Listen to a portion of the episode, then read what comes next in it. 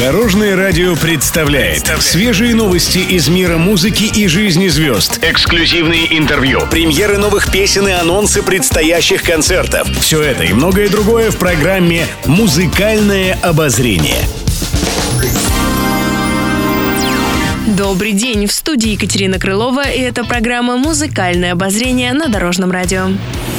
Музыкальные новости. Наталья Подольская похвасталась своим садом. Певица в социальных сетях показала красивые клумбы с распустившимися цветами. Вот только все это сделала не она, а ее мама. Подольская призналась, что не знает, как мама каждый раз создает такое произведение цветочного искусства. Красоту оценил и младший сын певицы Ваня. Подошел, понюхал и убежал. Наталья сказала, цветы, конечно, красивые, но сын все равно лучше всех.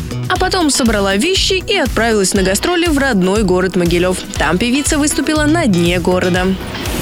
Пишет пресса. Оркестр Воронежской государственной филармонии под руководством дирижера Евгения Мингалева исполнил хит рок-группы «Сектор газа» «Туман». Причем сделано это было в необычном месте – на крыше ресторана 1586, который располагается в центре города.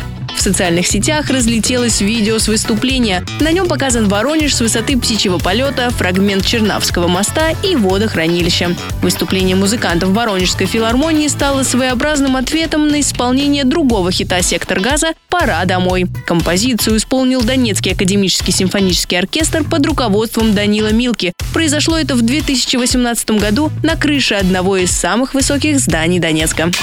Еще больше интересных музыкальных новостей уже завтра в это же время на Дорожном радио. С вами была Екатерина Крылова. Дорожное радио «Вместе в пути». Будьте в курсе всех музыкальных событий. Слушайте «Музыкальное обозрение» каждый день в 15.30 только на Дорожном радио.